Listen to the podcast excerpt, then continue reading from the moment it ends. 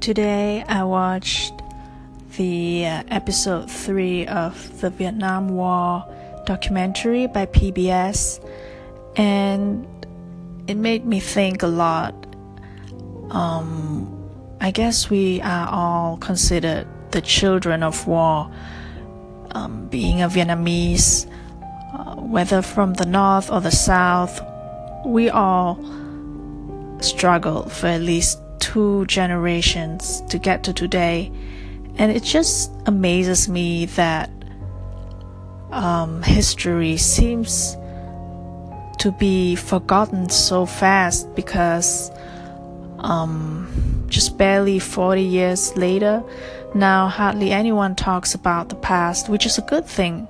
We don't want to remember the painful past, but I also feel that maybe we are forgetting too fast. Maybe we should we should think and reflect more on history and the past to cherish what we have today, to cherish the life that we're given. The fact that we exist today is thanks to our parents and grandparents who fought to survive during the war. And uh, no matter who they fought for, they fought for their future, which is us. And here we are, being free, being um, free to do whatever we want, being educated, being given every single opportunity that we could think of. And here we are, so many of us, still struggling, still feeling lost and not sure where to go, or even feeling that this is not the place they want to be. And if you just think how things were 30 years ago, 40 years ago, as compared to today, you will feel that whatever problem that you are going through is so small.